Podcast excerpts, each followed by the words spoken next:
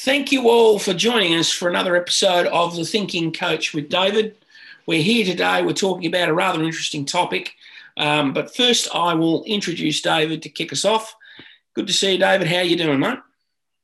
Good, Jerome. Good. It's great to be back for another uh, another discussion, and uh, it's it's becoming a a really nice midpoint of the week for me. It's Wednesday night here in uh, in North America, so uh, kind of halfway through halfway through the week, have a have a nice discussion and hopefully connect with some coaches, and and uh, it's a great way to kind of get over hump day. Yeah, well, we're just over hump day here in Australia, so that that that gets us. It, it is a quite it is a quite uh, quite good way to you know sort of midway through the week to to to come in and have this this discussion. Today we're talking about habits and practices a youth coach can develop can develop or improve for coaching and planning. So you know let let's get let's get into that. Um, what do you consider to be good habits for a, a youth coach or a coach? Good habits, good practices that they need to be looking to have or, or, or be improving on. Yeah, yeah, absolutely. I, I'm really excited about this conversation. I feel like the um, the topic is one that hopefully we can uh, make accessible and relatable to coaches in all sorts of different contexts at the youth level.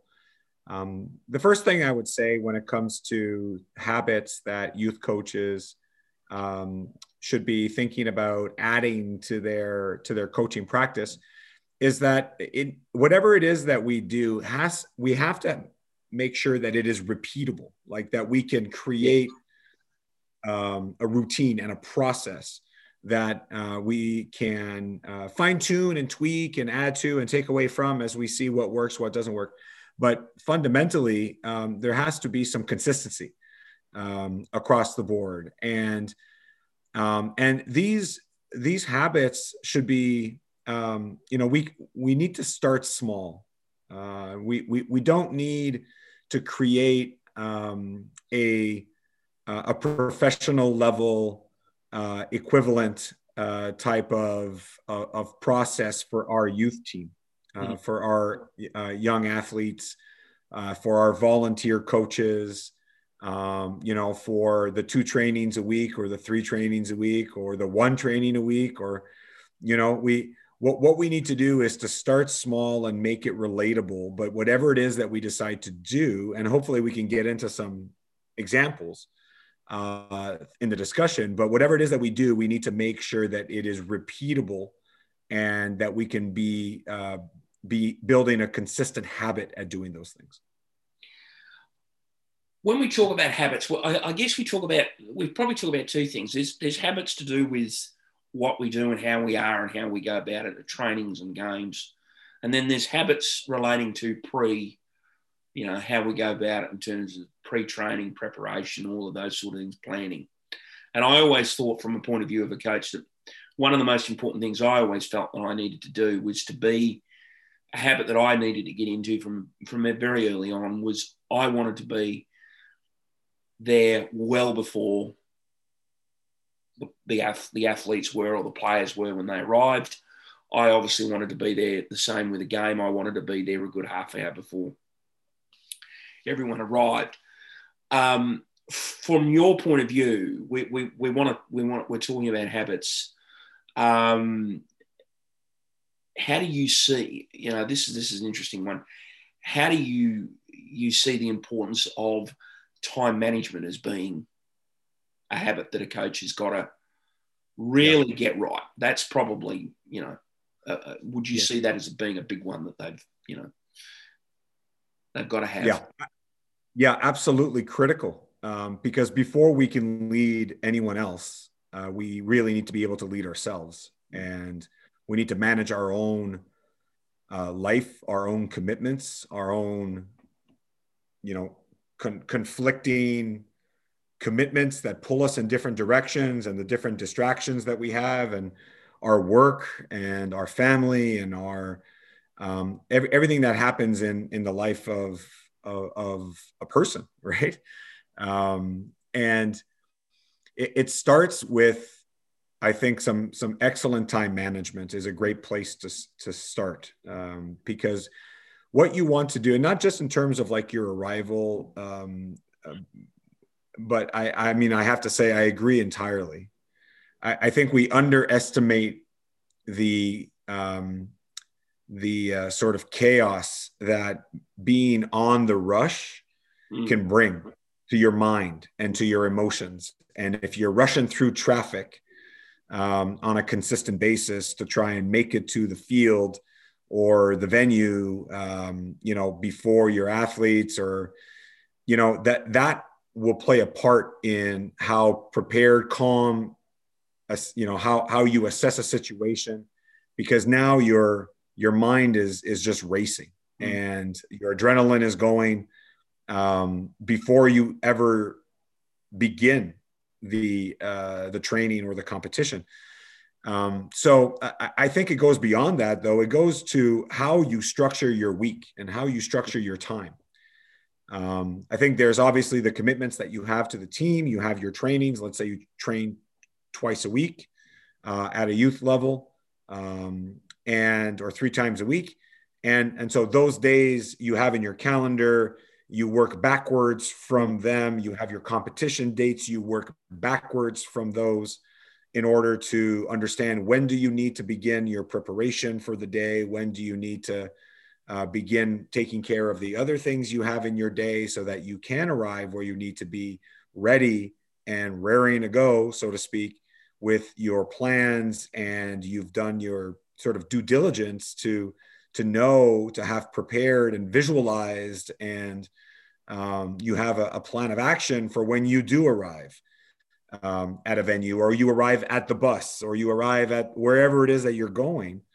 Uh, the work I, am a i'm a really big believer in doing your work early a really big believer in doing your work early. Do your work early um, as much as possible. And if you do that then you put yourself in a situation where um, anything that pops up that is an emergent kind of question or issue you have the headspace and the time to deal with those rather than that being one more thing to add to your chaotic mm-hmm. state of mind because if you can't if you can't help yourself how can you help anyone else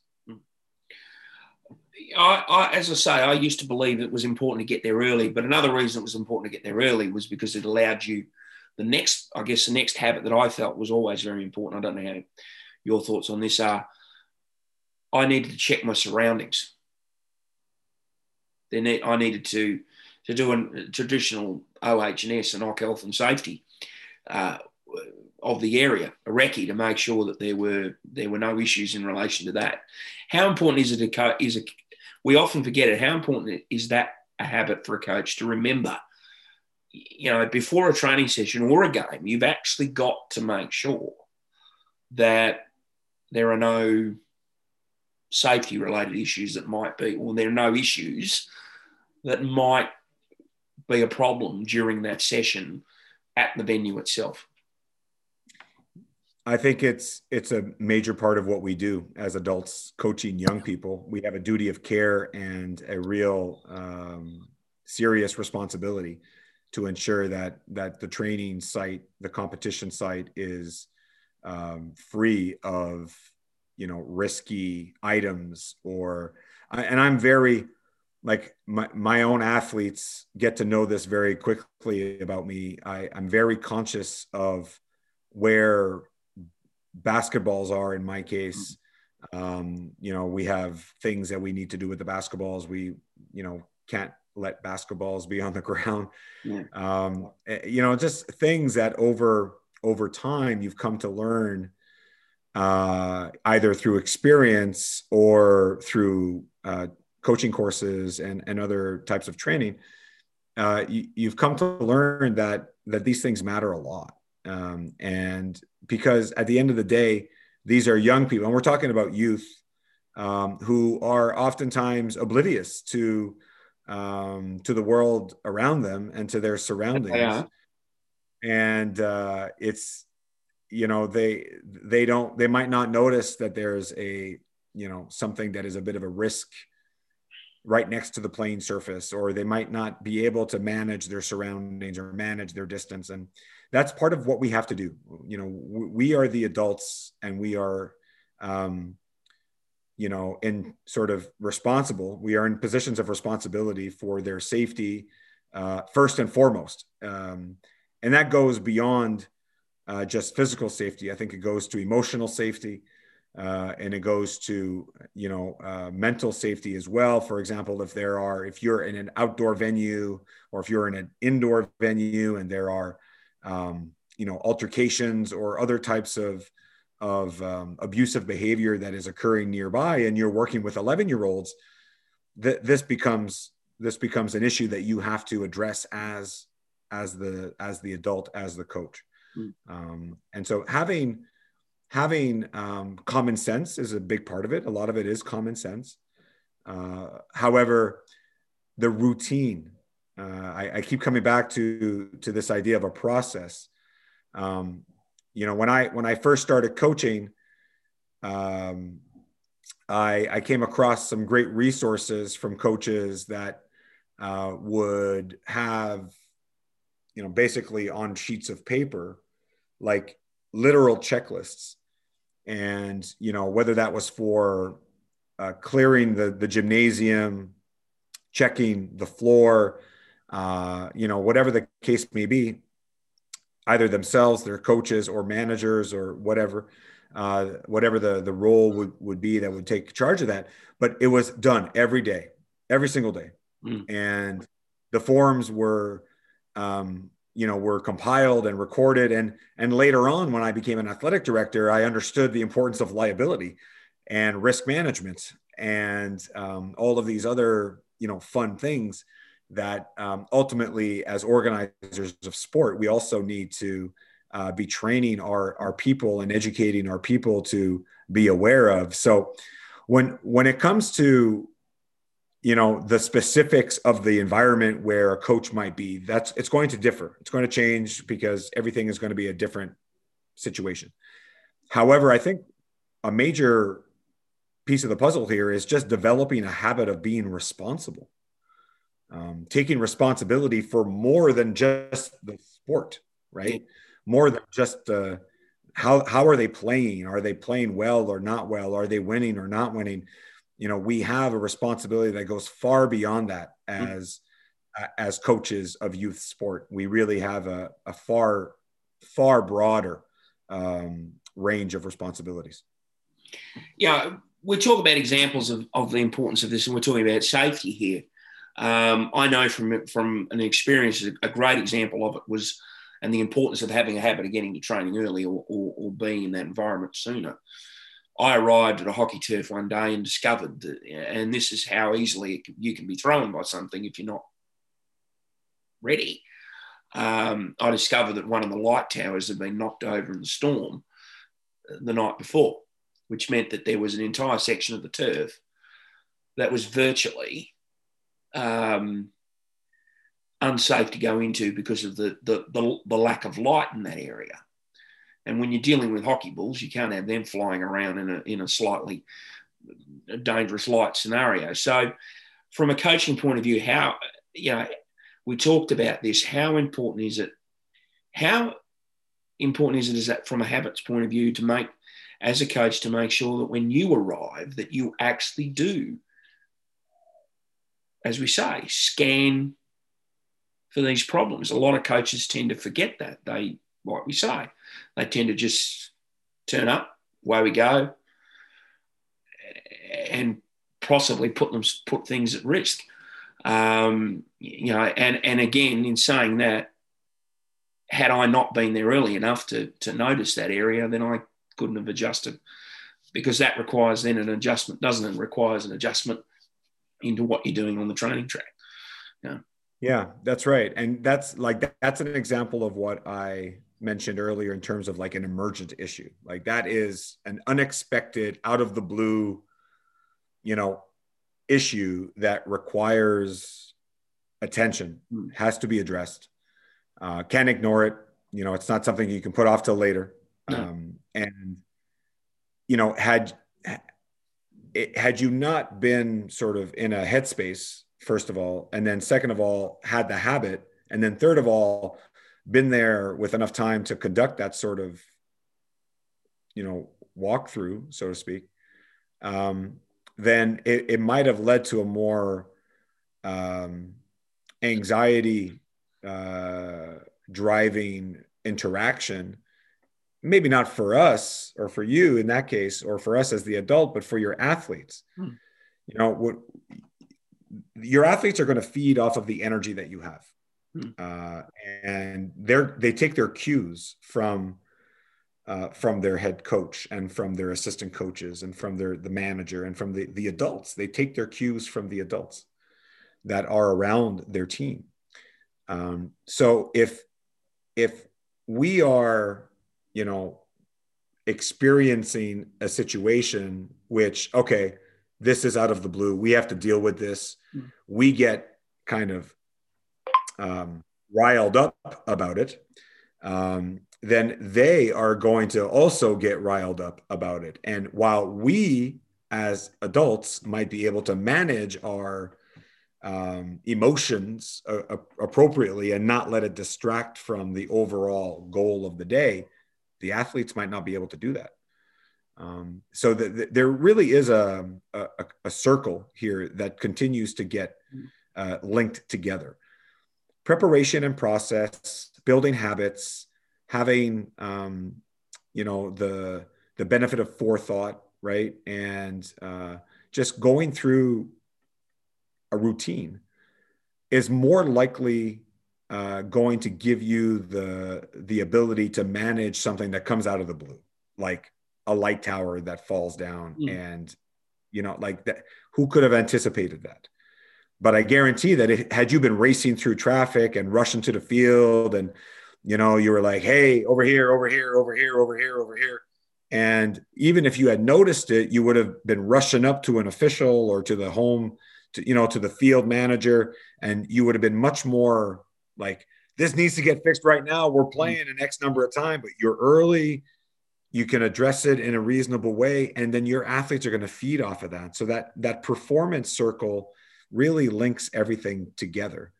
Um, and and what I would tell coaches out there is is this: think about how you get to training every day. Think about how you organize your week. What does your week look like?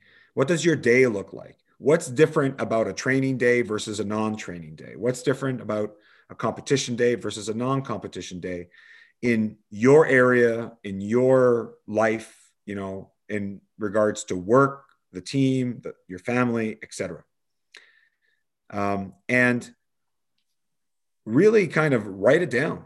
Just write it down and build yourself a, a, a plan to be able to say okay on game days, we play at one o'clock. Um, and on a typical day, on a typical uh, you know weekend day, say you play Saturday at one o'clock in the afternoon. Okay, on a typical day, I wake up at this time. I have this sort of routine in my home that I do. Um, I have to change that in these ways. And now you build yourself a game day schedule.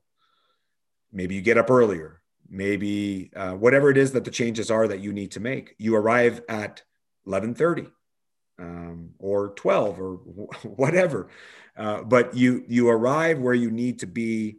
You are hydrating uh, take it from someone who has who has you know basically collapsed on the court for dehydration. Mm. um, and you know you're hydrating you're doing the things that you need to do to take care of yourself. Um, so that you can take care of your athletes and help them uh, help them succeed.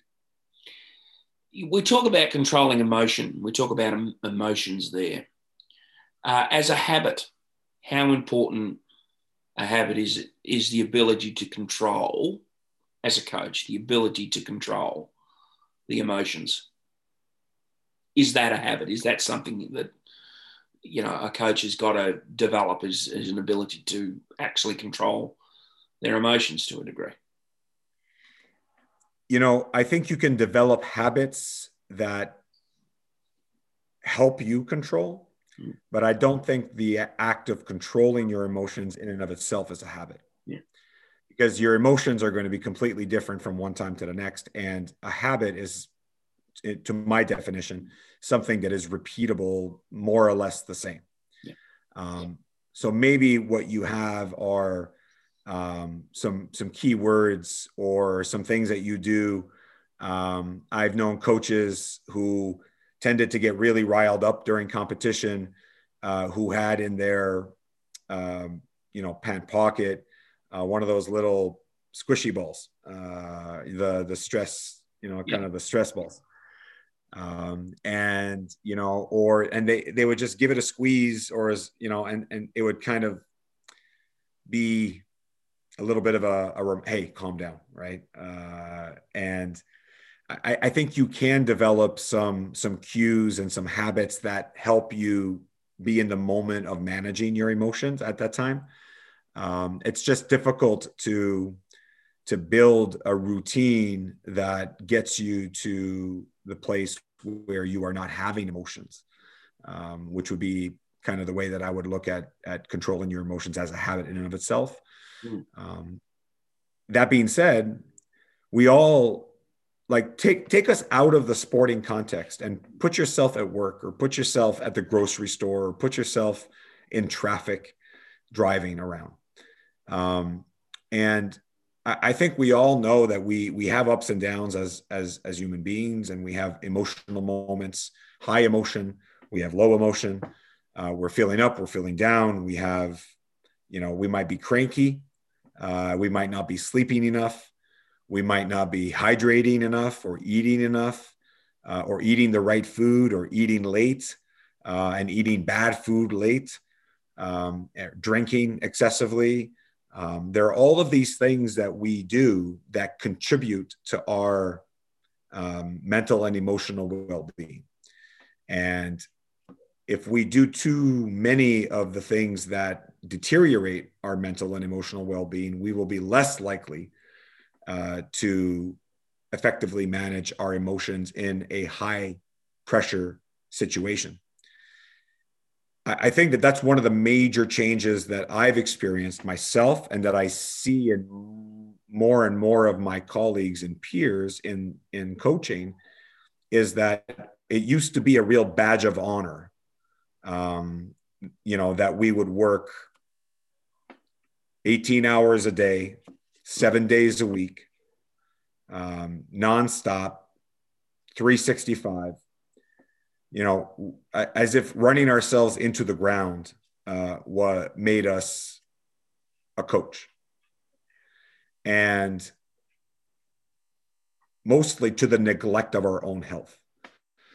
And we've seen more and more efforts being made, I think, around the world. And I, have seen great examples in, in lots of different countries where the, the focus is on coach health, both mental health mm. and you know physical medical um, health. And you know, if if again it goes back to that same idea, if we can't take care of ourselves, how can we take care of anyone else? If we are not at our best because we are hurting ourselves, basically, um, then we are giving less than what we would want to give to our athletes. Um, so we owe it to ourselves, we owe it to our families. Um, you know, uh, and we owe it to our teams and to our athletes uh, to to take care of ourselves in that way. And I've uh, you know I've really had to learn that lesson. I can tell you, Jerome, I've you know I've I've experienced um, some you know negative health outcomes uh, due to no sleep, over caffeination, low hydration, uh, not eating. Um, you know, and and a range of other, you know, just bad habits mm. um, that that affected me, and and eventually one day, um, you know, three weeks into a season, the ambulance has to come to the stadium because I'm down on the court, right? Mm. And uh, you know that's not good for anyone. Um, most of all, you know, my family who you know when I got home, I had a whole other problem. Uh, so you know, it's it, like th- that is not that that is not good. And um, you know, I really learned some serious lessons along the way that I try and, and share with coaches about it is a game. We care about it. We care about winning. We care about helping our kids. We care about helping our teams, whether they're youth or adult, whatever the case is. Um, we are competitive. We dedicate our time to this. We dedicate our energies to this, whether part time, full time, volunteer, paid, it doesn't matter. It doesn't matter. Um, if I'm volunteer coaching a 15 and under team, I'm pouring in the same energy and time as I would pour into a team I was being paid to coach.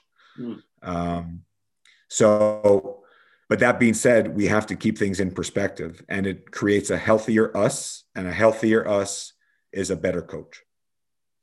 Well, I know I know what you're saying about the importance of making sure you've got good habits in place and all of those things because you uh, I would probably say that the reason I broke my hand in Sydney when I was coaching on the way to coaching was because uh, I started to rush at one point when I thought we were I was in a bit of trouble, and the result was is you know something as simple as tripping up a step, falling and breaking a hand, and then having to then having the the difficult task of having to try and coach in a game before going to the hospital to um, to and I and I say this, and we come back to this point. I then decided to coach in the game with a broken hand. In reality, that's not a good thing to do. I say that to all the coaches out there who are watching. Don't do as I just did there because that you would probably agree. Wrong thing to do because yes. you know, um, in order for me to do that, I had to be, you know, basically dosed up with painkillers in order to get through, which means I confess, and this is a scary thing, and this is why habits you've got to be careful, is because I don't remember the game. Mm. I remember the pre-game naturally because I was in pain. I don't remember the game. I don't remember what happened till after the game, until I was in the emergency room at the hospital later. Mm not a good ha- not a good not a good scenario. So it is important, isn't it, that habits that you you get those things to do with yourself from a habits forming point of view. Yes. Right. Yes. Yes. Yes. Absolutely. And and thank you for sharing that. It it um, you know these are real these are real stories, right? Uh, and coaches need to understand that, uh, as I've said in a, in another discussion. Like coaches are not meant to be martyrs. Um you know we we we're fortunate enough to to be involved with people doing something that we love. Um and it's a game whatever the game is. Um and sometimes i think we are so um conscious of how fortunate we actually are to be in that situation that we end up holding on too tightly mm. to the rope um, and uh, and you know sometimes when you hold on too tightly to something it's it's it's worse for you than if you allow your hands to um, to have a little bit of, of flexibility because th- this is the, the, the imagery that I use is this like if you're holding onto a rope and you're dangling over um, you're dangling over a, a, a chasm, right? And there's a rope and you're on the rope. If your hands are too tight, you can't climb. Mm. In order to climb, you need to move your hands. And in order to move your hands, you can't be holding on too tight. No, that's wrong. And so sometimes we just need to remind ourselves that, you know, we we can't hold on too tight. It's not going to make us better. It's not going to help the people that we're trying to help it's hurting you and it's ultimately going to hurt your team and of course the people that are in your life. Um, and so starting off like coaches that are that are just beginning their journey um, i i think they're way smarter than i was when when i oh, started coaching. Way smarter like way smarter. And they're a lot savvier um, in terms of self-care um, they're a lot smarter in lots of other ways too. Uh, but on this topic, I just I really feel like when when I was coming up in the game as a coach, it really was about how hard and how long and that badge of honor that you would earn by working hard, working long, and um, kind of just not stop until you drop, right? Always watching more film, always doing more, more, more, more, more. And I, I just don't feel like that is uh, that's an effective strategy. Um, I, I, think it. I don't think it ever was. Um, I think we just normalized abnormal behavior, and um, I think more and more uh, coaching as a profession is coming around to reality uh, and noticing that uh, that doesn't help anyone. Um, and so we should not do that. Uh, and uh, I'm I'm proud of the younger generation of coaches who are um, just light years ahead of where I was personally um, as a as a coach when I was in my early 20s, uh, mid 20s, and so forth. It it um, I think we're making steps in the right direction. But self care, building yourself a routine, whether that's mindfulness, exercise, um, you know, in whatever form that takes, uh, you know, you have to take care of yourself before you can take care of anyone else. I would agree with you on that because when I first started out as well, um, I noticed that today, the coach that I am probably today and the coach that I was when I first started out are very, very different. Um, I've learned along the way better habits, better processes, better a whole range of different things to make sure that I'm 100% and I'm firing on all cylinders because the reality is is that you as a coach have responsibility you do you have responsibility to your team to your players. If you're not 100% you're not able to give 100% um, that can only be a bad thing for team performance. Um, so i guess that brings me to the next point will those habit how do we improve those how does a coach improve those habits is it just something that's going to happen over time, or are there things that they can do to actually make significant improvement in the areas they need to? The first thing that a coach um, has to do is establish what their routine is going to be. And that is going to be uh, an iterative process, right? Like it's not going to be, okay, I wrote it down once, I'm done.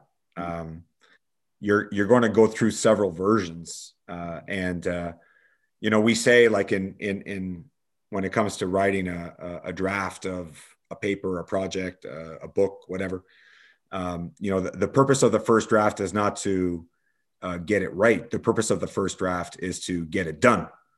And you know you, you complete what you think is going uh, you know your best work at the moment um, and maybe you try it out for a couple weeks, a month, a month and a half, two months, um, and you can realize that okay, I, I, need to make some changes in these areas as you live it. Um, you know, some people are, um, you know, they might be great at exercising in the early morning. They might, you know, that's how they start their day. Um, maybe it's not possible for people with young children who don't sleep through the night and uh, it's you know so everybody's going to have their own way of determining what their routine and the habits that they want to implement are going to be. The key is to start doing something. Start doing something. Write it down, review it, um, change it, experience it, keep what you like, change what you don't like, um, and don't judge your routine um, based on whether it leads to a, a victory or it doesn't lead to a victory. Um, th- that's not what we're talking about. We're talking about whether or not, as a coach, you are um, able to be at your best to fulfill the role that you have to to play for your team, uh, in addition to all the other roles that you have to play in in your life. Um, and so, to do that, you have to be able to to critically self reflect uh, and take the time and don't tie it to performance. Do not tie it to performance. That is, I think, uh, uh, it's a trap that coaches fall into. right? Because um, we're inherently performance driven and we're also inherently kind of superstitious. So something worked. I'm going to keep doing that thing, even though that thing might not be good for me. Um, but it worked because I got to, we got to win. Um, but that's not the win you're chasing. The, the wins take care of themselves because you train properly, your team performs, they're in the right headspace, etc. The way that you get them there is by taking care of yourself and making sure that you have your own routine so that you're at your best in training, you're at your best in meetings, you're at your best when you're texting and talking and and doing those sorts of things with them to keep moving the entire culture of the team towards a positive place um, and one of preparation so that they can perform. But it's not because you know you wake up at 5:30 every day and it worked this week.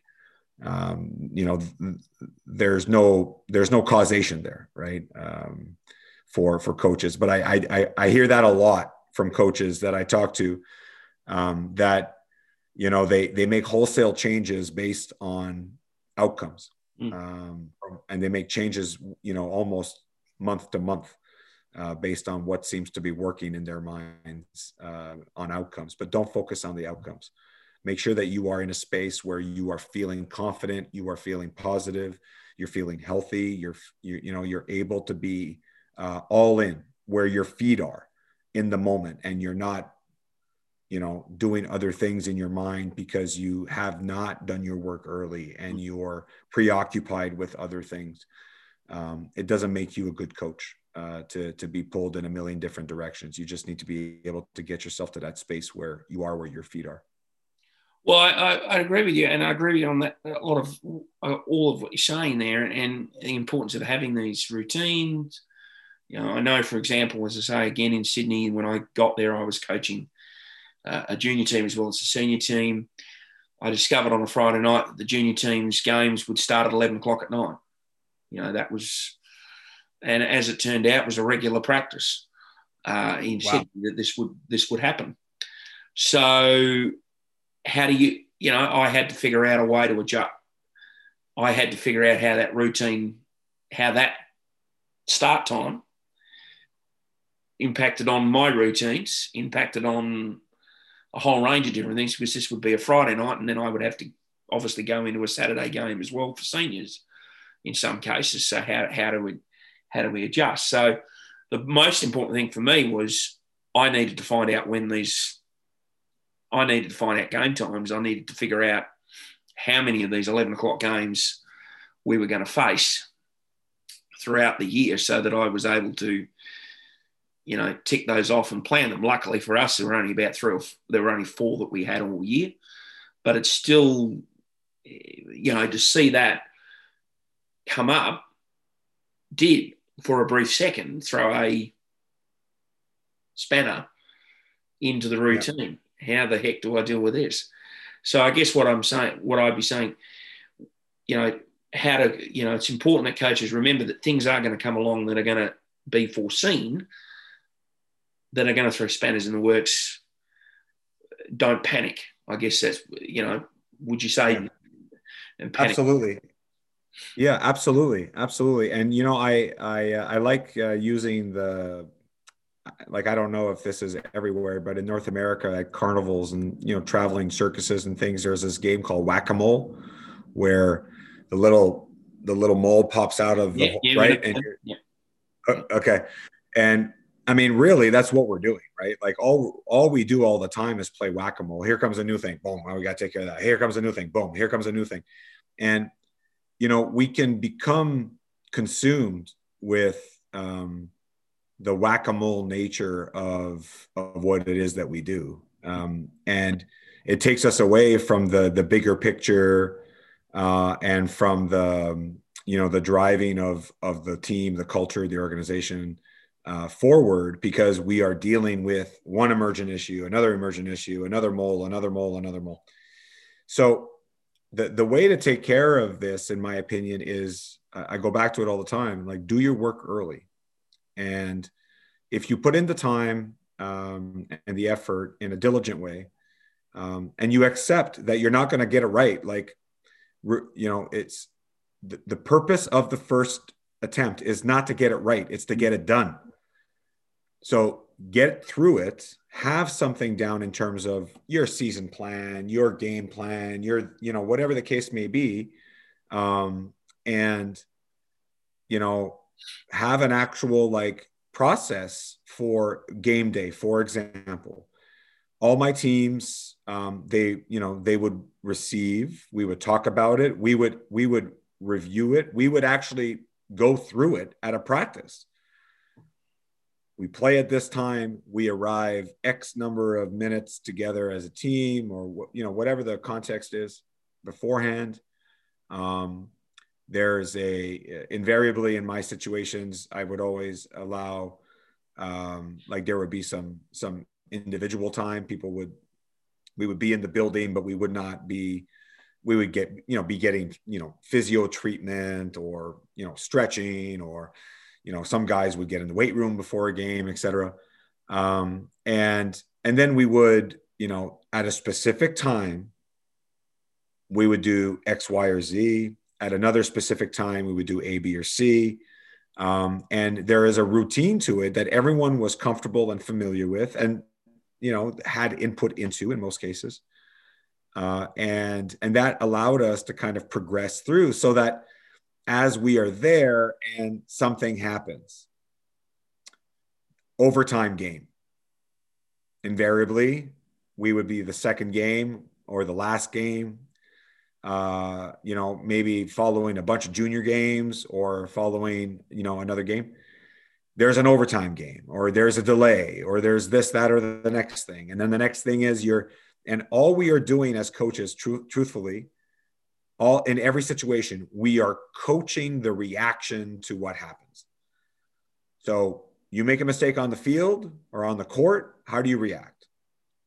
Something goes right how do you react? What's the next thing that we do? What how do we react to the situation?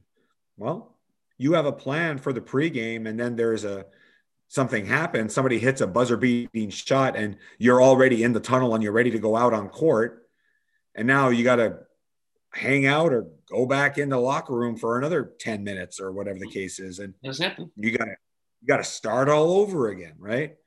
And, you know, teams that, teams that are well prepared, that do their work early, that are, they're able to handle all these changes better than the teams that are kind of by the seat of their pants. They're flying and um, they did not do their work early. So they're, they're kind of figuring it out as they go, right? Um, so, yeah, I, I think ultimately what I would tell coaches at the youth level is um, it doesn't have to be fancy. Mm. It doesn't have to be in depth. You could have four bullet points on a piece of paper, uh, four or five bullet points on a Word doc that you have put together and put some thought into this is this is how we are going to go about our day today. Um, take your monday take your tuesday etc take your days of the week. Put your schedule in. Uh, understand where you need to be what you need to do when you need to leave in order to get there etc and you'd be amazed at how much of a better coach you become uh, when you do that. Because all of the guesswork is taken out of the equation. And, you know, I'm going to end this particular comment on, on this, you know, the, uh, President Obama, mm. um, there, there, was a famous sort of uh, portion of an interview at some point that he gave um, where he explained that like basically he takes the guesswork out of um, what he wears right um, same thing with Zuckerberg. Same thing with like a range of other other people that are, you know, really high performers. They're, you know, they're they're leaders in their in their field or just leaders. Period. Um, you know, in all of all fields, and they take the guesswork out of the the the things that don't mean very much. In other words, what what I wear really doesn't have much impact on on on how good I am at what I do. So I take the guesswork out and I don't have to process this, you know, because your brain only has so much RAM, right? There's only so much you can do. do your work early, take the meaningless stuff out by planning so that you're not trying to figure out at in the moment what you which way you're going to go or whatever the case is give yourself an advantage and let your brain do the amazing things that your brain can do um, when you let it work uh, for you and don't over overburden it with with things. And i've i've tried to do that. I haven't been super successful in a lot of ways but in other ways i have. I keep it relatively simple for most things. Um, that could be your diet. That could be you know other things. Like just keep it simple and you'd be amazed that all of a sudden you're like processing things and getting answers to things that um, that you might not otherwise have gotten. And it doesn't have to be fancy. It doesn't have to be complex. It could be simple straightforward but work at it. Put some effort into it. And um, you know just remember the the purpose of the first draft or the second draft or the third draft is not to get it right. It's to get it done and get it done make it better get it done make it better. Keep going until you find something that works. How important just the last thing how important is it that a coach's habits are you know are, are synced up with the with the player and the team's habits? How important is it to make sure that the routines that a coach is having don't actually conflict as much as possible with the team or the players' habits because players have different habits too. How important is it to make sure that all those routines, all those habits that everyone has in amongst a team environment are all basically kept and met without any, you know, within the, the confines of what you've got to do. Yeah, I would say two things to that. The first thing is if a coach is going to be um, coaching for any length of time, like if you're going to have any sort of staying power in coaching, you need to be authentic to yourself. And if you're authentic to yourself, you're more likely to then transmit, transfer um, your your habits and beliefs and values to the teams that you lead, uh, to the athletes that you work with. Um, so there's more likely to be some gradual aligning of of these habits over time, because as the leader, if you're being genuine to what you do, um, just as a person, then you know invariably you're going to find that your players uh, your your athletes your teams they start doing the same thing uh, in some ways. Uh, not exactly the same but you know st- they start noticing the same things they start speaking the same way they start acting the same way. Um, one of the I, I, can tell you one of the um, uh, you know uh, proudest moments as a coach for me is has been when I've seen um, my teams, uh, you know, react to adversity um, in ways that reflect what we have coached them on. And what we coach them on is what we believe in and try to live out. Um, because you can't be a fraud in this in this uh, in this profession um, and and pretend to be something that you're not. You have to be authentic, and for all the good and the bad that we have as people. So um, that that has made it very uh, gratifying to see, and I, I feel like the athletes have gradually kind of aligned in some ways. However, on the other hand, the second thing I would say is everybody is their own person, and everyone's going to have their own um, vision for for what their routines or what their habits are. I think ultimately for coaches you know what we have to do is respect the individuality of our athletes um, and understand that uh, you know we have not so much rules but we have standards um, and you know there it used to be again it used to be uh, uniformity mattered more uh, because we believed um, at the time, going back now, even prior to my own beginning of like going way back and then that transferred through, we believed that uniformity created um, strength and unity within the group. and I think what we've seen is gradually we've moved away from this idea of, of forced uniformity uh, towards a greater celebration of uh, the diversity that we have with, as people and the fact that we have strength in numbers and that we have strength in the diversity when we recognize and respect and celebrate that diversity. Yeah. And that is at a that's at a broad level, but it's also at a very individual level. I'll give you an example. When I started coaching, um, I'm sorry, when I started playing, uh, I was just you know young, and um, we you know my coach uh, coming up in elementary school uh, was a, a, very good coach um, and had coached at the university level and was you know really knew the game and i learned a lot. Uniformity mattered more um, than uh, than than diversity. And so everyone everyone did the same thing. Pre-game everyone did the same post-game. Um, and over time what you ended up seeing was some people wanted to talk to people. Some people wanted to listen to their music. Some people just didn't even want to be in the locker room. Mm. um, and th- you know the guy who would put on his his earphones um, you know he's not doing that to get away from the rest of the team. He's doing that to put himself into a position where he's best able to help the team. Mm. um, and now I think we kind of recognize that. That's kind of common sense hmm. uh, to us now.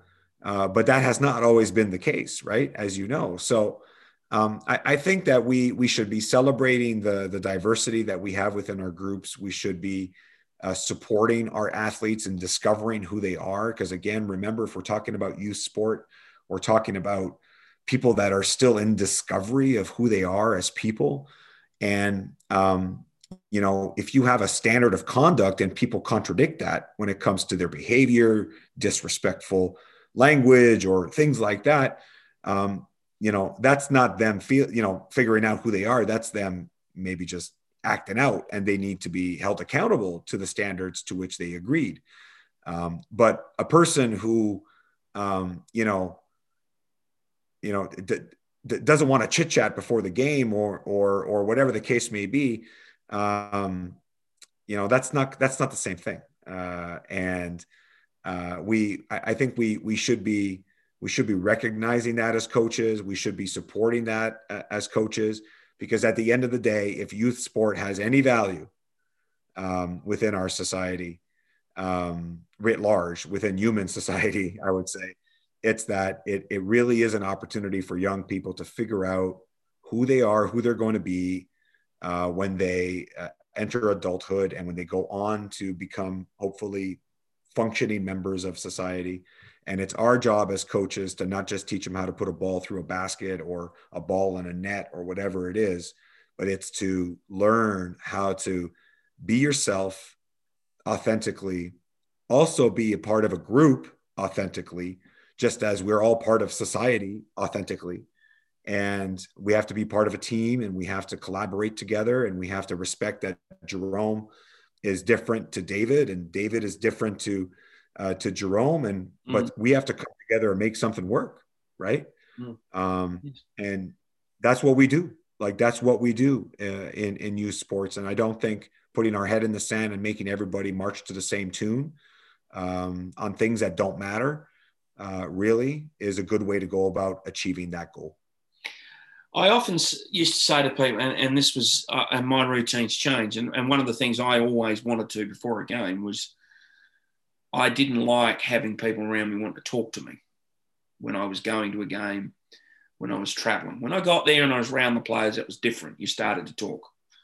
But I like to get into, I like to have quiet time. I like to get into the zone. I like to be, you know, able to just think about what is coming from a coaching point of view.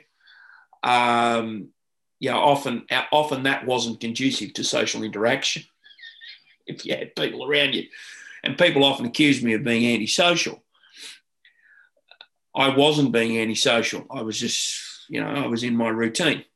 Um, so uh, you talk about music. So in order to overcome the fact that people would often want to interact with me at a time when I was trying to, you know, channel my, my thoughts, I added music myself. I started using going to games. I started listening to music. It was my way to stop the outside world from crossing into my routine, which was which would happen. You know, I, can I can say it for uh, on the record that there were many many times when I would be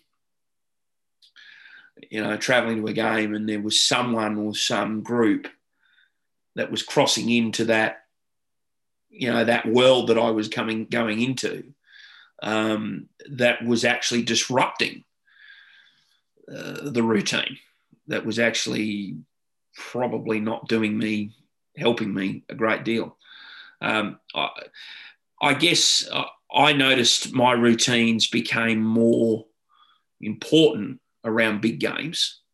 I don't know if that's something that would you agree that your routines around the big games even become more important? You know, those big occasions to make sure you've got your routine.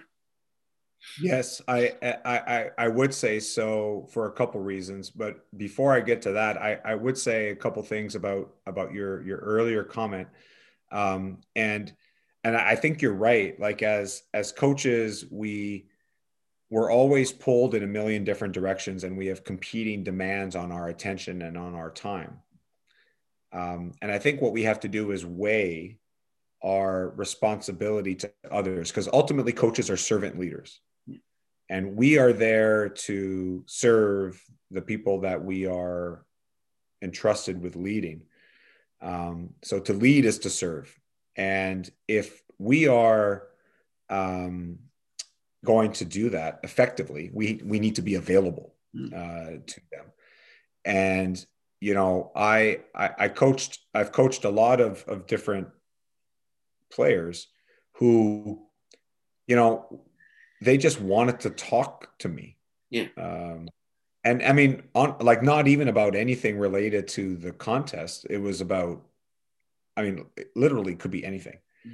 Um, but I needed to be available to them because that was part of what I um, had signed up for, right? Um, and and yet at the same time, of course, we have a job to do for which we are preparing ourselves. And so one of the one of the the um, I guess the the approaches that I took that I've I've I've taken over the last maybe 10 years or so is that I've I've really focused on again doing my work early um, in the sense that my prep time mentally uh, is done way before I ever get to uh, where I'm interacting with my assistant coaches, where I'm interacting with my players, um, depending on this the sort of the position that you might have um, you might have junior coaches, you might have uh, other people in your organization, uh, directors, et cetera, that that you know you're interacting with, donors, you know, you name it. Okay, all, all depending, parents, uh, and so you know the by doing the work early on myself, I I arrive at a place where I just I accept the fact that I'm going to be demands are going to be made on my time and attention. Mm. Um, and and I, I, create space for that and I make it okay for that to happen. Um, just as the same way, I'm not rushing through traffic. I'm not rushing into the competition trying to get myself ready. Um, I am ready, so I don't have to get ready uh, when it comes to that. Um, and and that way, I'm taking care of myself, but I'm also mindful of the fact that you know I'm I'm a servant leader uh, and so I, I, I do need to be available in in in reasonable reasonable ways. And the second thing I would say on that is is this: I do think that presence matters. Um, and if I could go back in a couple different situations that I've been in as a coach and change a few things, I would be more present um, in in the locker room. I think sometimes we we give ourselves uh, kind of an out where we say, you know what, like we need a break from them, they need a break from from me. um, you know, again, the old, the old chestnut, right? Like, don't get too close hmm. uh, to to your athletes, that sort of thing. There is nothing wrong, in particular, if you're coaching youth, and by youth I mean like 18 and under down. Um, you know, there is nothing wrong with uh, hang, hanging out in the locker room with your team, you know, appropriately.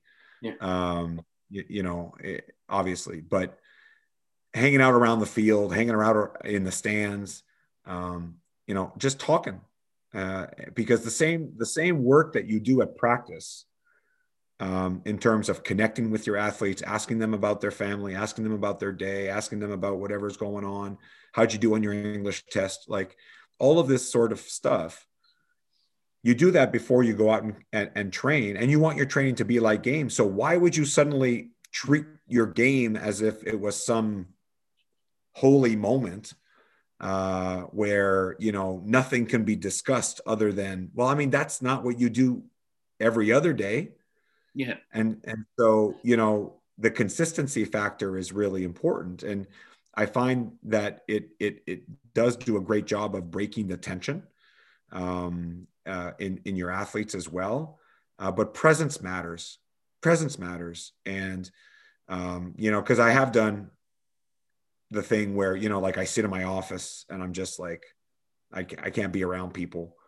Um, and as a coach we're kind of like we're wired for connection. Mm. and at some point you're like you know what? I just want to be around my guys right? I just want to be around my my, my team uh, my coaches um, and whatnot. So uh, so that's that that's what i would that's what i would say to um uh to to your earlier comment yeah well, a lot of people always used to say it to me. Oh, you seem to be, you know, uh, and they'd often say it to me, particularly after big games. You could, you know, we we won a grand final, and I was I wanted to be with the team, not doing all the uh, the usual glad handing stuff that tends to happen for a poor old coach after after a game. Everyone wants everyone else who's not the team wants a piece of the, the coach's time, and the coach is desperately trying to get to the locker room to be with the team that he's just fought. They've just fought this this battle together with, uh, and it used to be frustrating, and and, and it is a difficult thing.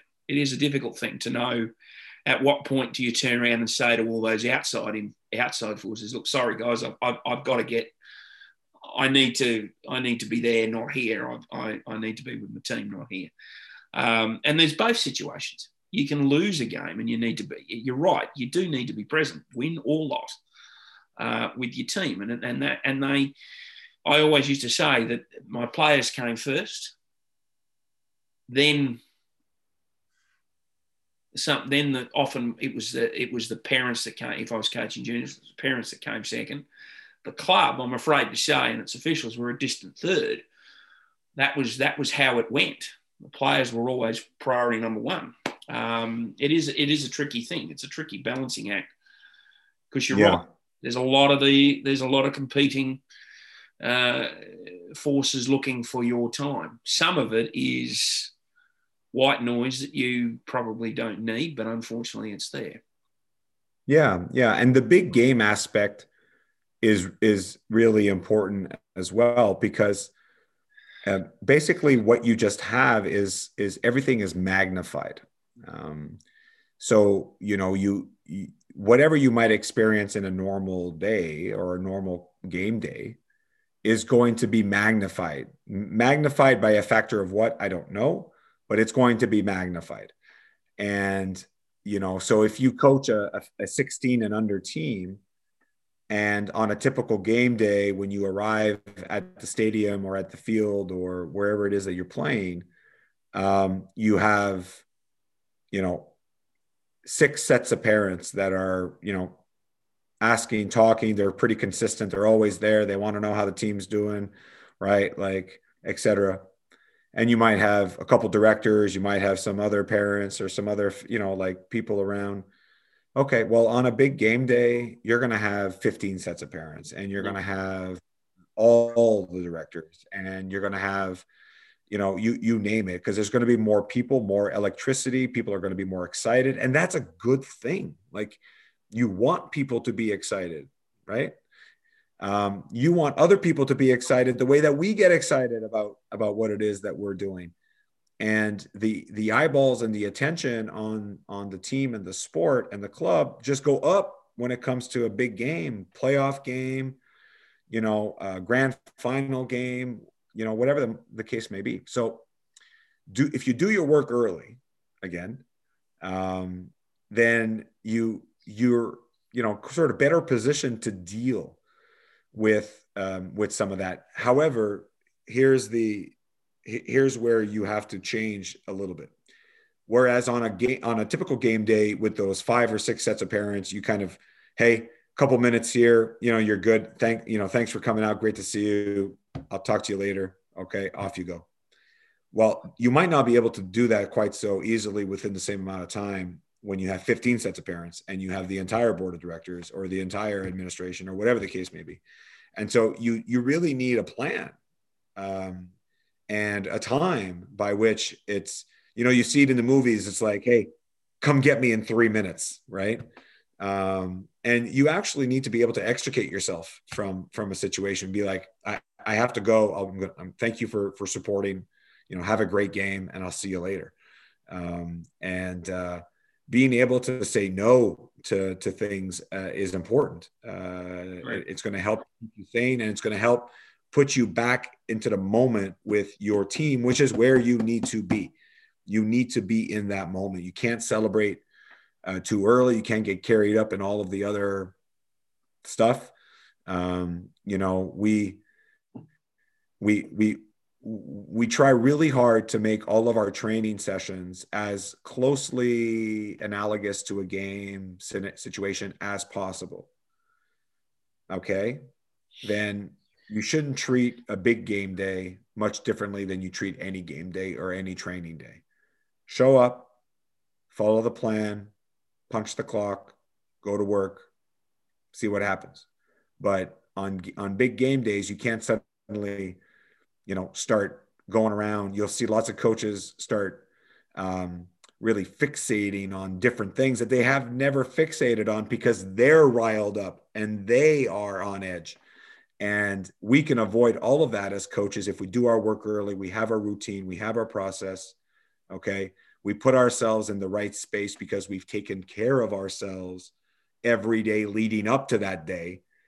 All we do is go out and do what we've been doing every day anyway. Hmm. We're not trying to catch lightning in a bottle and, you know, like sneak our way to a win. No, no, we're there for a reason. We're going to keep doing what we've done, you know, every day since the start of the season and we'll let the chips fall where they may. And that's the way that I approach big games. And and you you're quite correct because I, I know from the experience of, of the grand final in Sydney that time, there was probably only one thing I changed was that I checked into a hotel near the ground uh, the night before, um, largely because I wanted to make sure that you know that I could you know get a good night's sleep, but also walk to the ground the next morning without having to rush, uh, without any any any need for any panic or any panic setting in. So that was the only thing that really adjusted. Mm. But you you're right. You will have different things to deal with. Uh, when you arrive at the ground, you will have different things to deal with. You will, you will have things that will occur that are probably increased on what they would normally be. So you just prepare, you go with it as best as you can. Um, I used in that occasion, I used my assistant coach to step in and and grab me and take me take me away from it when the time was right. He came up, said, "Look, we've got to go. We've got preparations to make." And that was the way you were able to get, you know, move away politely without offending anybody, um, because obviously you're not trying. you're obviously trying not to offend anybody, so it is a tricky thing. Um, is there any last minute as we finish up here? Is any last thing you, you'd, you'd say to coaches about the importance of, of getting routine, getting habits um, in place? I, I would say this. I think that every coach needs to start by creating a template for what their habits or routines will be in four areas. Okay. And the first area is going to be that self care um, area. And the self care piece is super important. how are you going to take care of yourself um, you know what are you going to do in order to do that uh, and having a real plan uh, for making that happen The second area is going to be that time management piece the time management piece is the scheduling it's the logistics of um, uh, you know your your day to day right? Like there's um, there's just the time management uh, aspect. The the next piece is going to be the performance uh, planning uh, and you need a routine and, and, habits when it comes to planning your training sessions um, when it comes to uh, planning your team uh, performance uh, what what you intend on teaching uh, what you intend on teaching when how you intend on teaching it that whole sort of planning element. That is a routine that is a process that whole evaluation piece everything that we've been talking about um, and so forth. And the fourth piece is going to be the relational habits and the relational um, routines that you need uh, to implement so that you are building connections and building relationships with your players and the other stakeholders that are invested in your team or your athlete or your club or whatever the case may be um, you cannot be random in the way you go about building relationships. You need to be intentional about that. Uh, and so, if you can focus on those four areas and put together, again, it doesn't have to be fancy, it doesn't have to be complicated, um, but you identify three, four bullet points, two bullet points, it doesn't matter. Start somewhere um, for for those four areas.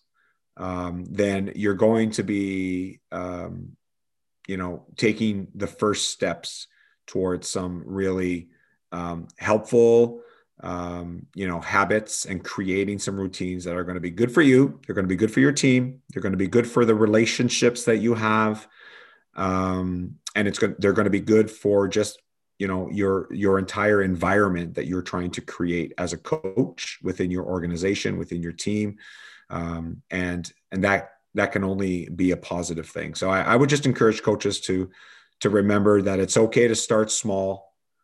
Um, you know, don't try and, and create a, a, something that is super complicated. Ask other coaches uh, what they think. Ask other coaches what they do um, for how, how do they plan? How do they plan practice? How do they how do they plan their travel? Whatever the case may be, start small, but but go into those four areas: the self care, the time management, the performance planning, and the relationship management. Well, thank you again, David, for being a part of joining us for this episode of The Thinking Coach. We uh, have covered a very interesting topic and a very important topic. Uh, and we look forward to next week's episode as well. So, once again, thank you for being with us um, and, and, and working through this for, our, for coaches worldwide. Yeah, it's great. Thanks, Jerome. I appreciate it once again and uh, looking forward to next week. Thanks, everyone. And we'll see you again next week.